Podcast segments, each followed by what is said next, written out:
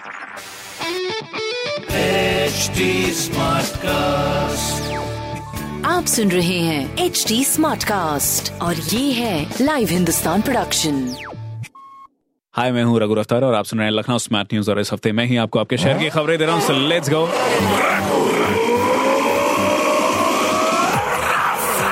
आज से पहली खबर, यूपी बोर्ड इंटरमीडिएट के प्रैक्टिकल एग्जाम 3 फरवरी से शुरू होंगे। ये एग्जाम्स 2 स्टेजेस में कराए जाएंगे, जिसमें पहली स्टेज में 3 फरवरी से 12 फरवरी तक और दूसरी स्टेज में 13 फरवरी से 22 फरवरी तक, जहां पर ये लखनऊ, आगरा, बरेली समेत पूरे 10 शहरों में प्रैक्टिकल एग्जाम्स 3 फरवरी से ही होंगे।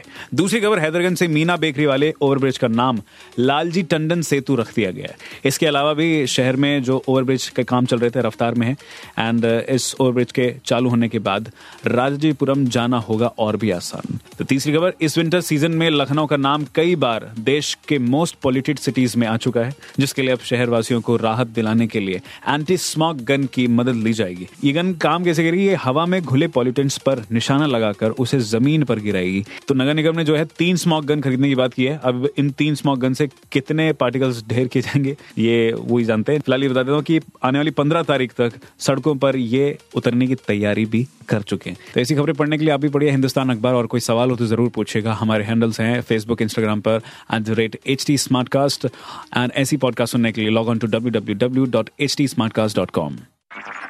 आप सुन रहे हैं HD Smartcast और ये था live Hindustan production HD Smartcast।